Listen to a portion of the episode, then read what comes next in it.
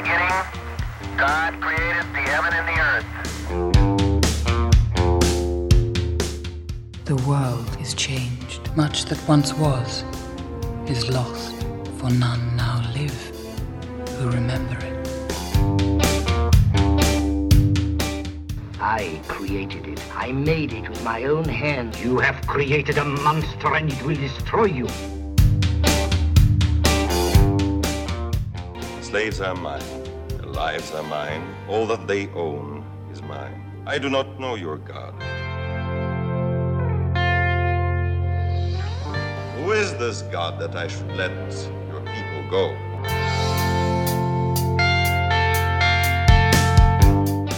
Who is this God? Welcome to the Unknown Godcast. Today is Thursday, January 16th, 2020. I'm Jeff. Hi, Jeff. Hi, everybody. I'm Missy. Welcome. We're glad you're with us. So glad you're here. This is our devotional Bible reading, Monday through Thursday. We take a chapter of the New Testament, we read it out loud. We're going through a book at a time, and we're in First Corinthians. Before we jump into it, I do want to say we still have some books to give away. You guys. We are really trying on. to solicit some reviews here. Come on. Even if you just want a book, let us know. We're to the point of begging here. Yeah. So Message got- us on Facebook or, or send us an email, and we'll send you a book. It's that easy. We got tons of little books from R.C. Sproul. We are giving them away, so let us know. And if you can give us a review, that'd be awesome too. yes. Um, so again, this is our devotional Bible reading. We take a chapter of the New Testament. We've been working our way through the book of First Corinthians, and today we find ourselves in chapter 14. We're getting into the weird stuff. weird stuff and some controversial stuff. Yeah. Uh, prophecy in tongues is what we'll hear about today. If you want to read along word for word, we read out of the ESV version. So without any further ado, Here we go.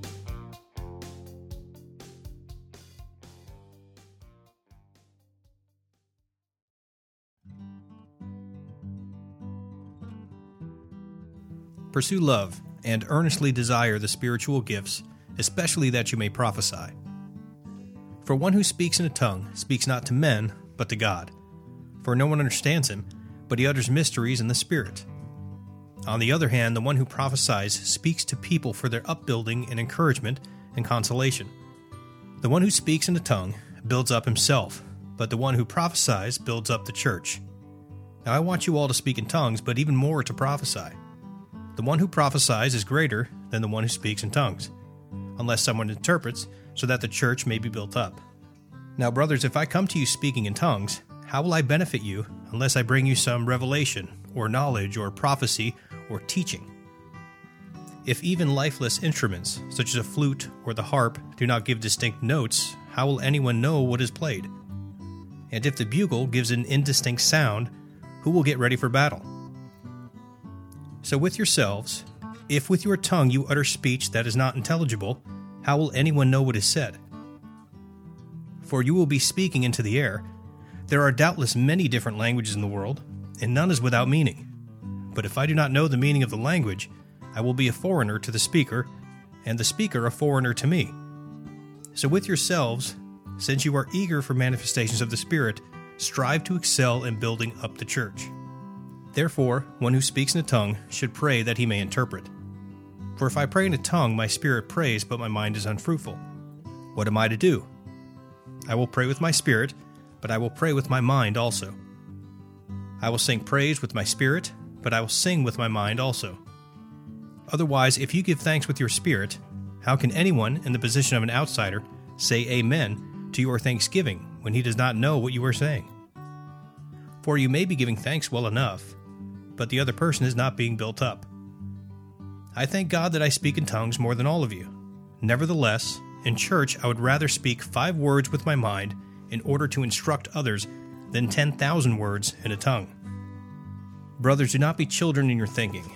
Be infants in evil, but in your thinking be mature. In the law it is written, By people of strange tongues and by the lips of foreigners I will speak to this people, and even then they will not listen to me, says the Lord. Thus, tongues are a sign not for believers, but for unbelievers, while prophecy is a sign not for unbelievers, but for believers.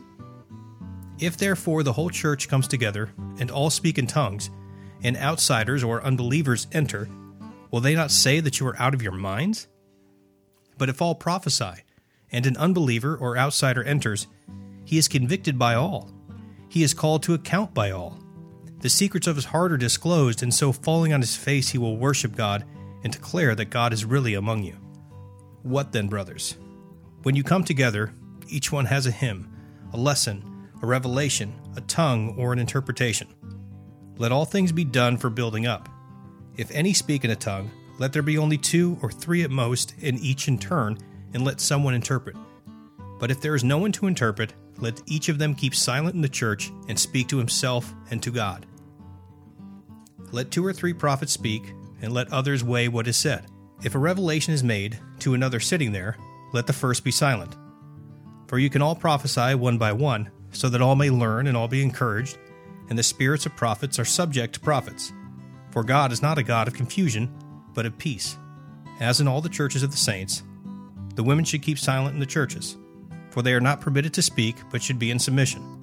As the law also says, if there is anything they desire to learn, let them ask their husbands at home, for it is shameful for a woman to speak in church. Or was it from you that the word of God came? Or are you the only ones it has reached? If anyone thinks that he is a prophet or spiritual, he should acknowledge that the things I am writing to you are a command of the Lord. If anyone does not recognize this, he is not recognized. So, my brothers, earnestly desire to prophesy, and do not forbid speaking in tongues, but all things should be done decently and in order.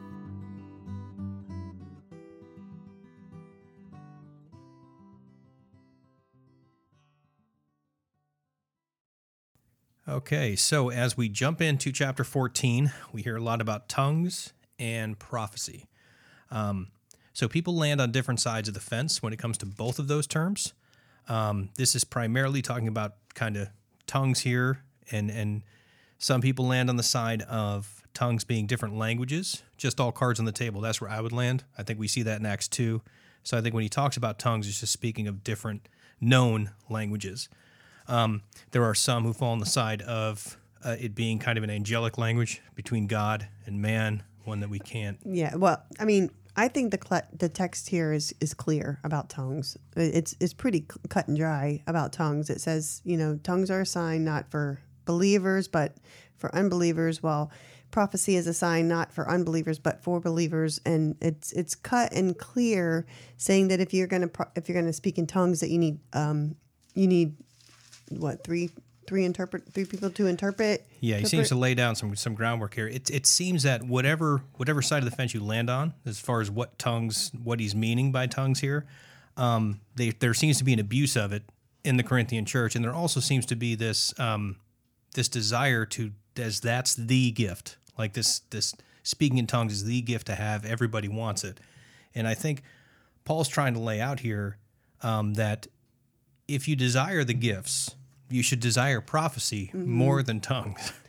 right? So that's no matter where you fall on what the tongues are here that he's speaking of, um, he lays out the fact that if you are speaking in a language that someone else can't understand, you're not doing any good. You're not building them up. And as he laid out with us in the last few chapters, the whole point of the spiritual gifts are for others. Yeah. They're not even for us, they're for the building up of others in the body. Yeah, it, it says in verse 24, it says, But if all prophesy in an unbeliever, well, it, it talks about, um, he's basically saying he'd, rather you prophesy than speak in tongues because if, if all, in verse 24, it says, But if all prophesy and an unbeliever or an outsider enters, he is convicted by all. Um, and is called to account by all. The secrets of his heart are disclosed. And so, falling on his face, he will worship God and declare that God is really among you. So that sounds like to me like when you when you go to church and that and that sermon just like cuts to your heart. It just is for you and you feel like how did he know?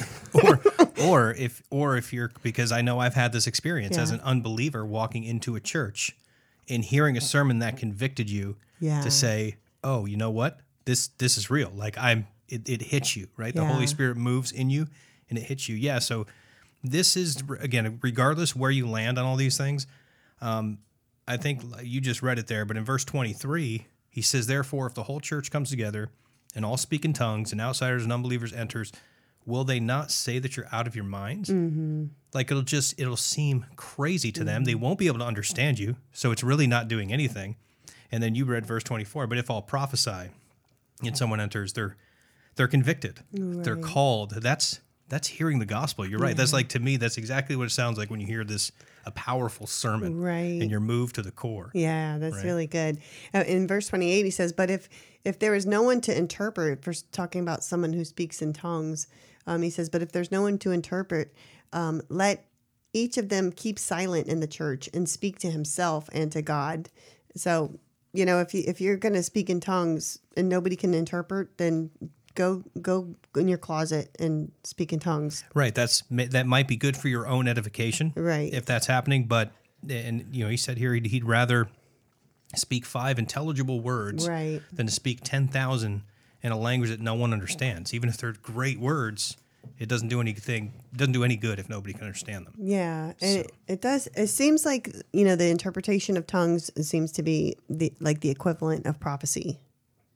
Like if if it can be interpreted, it would probably be a, a, a like a double wow because it's you know you got people interpreting weird stuff.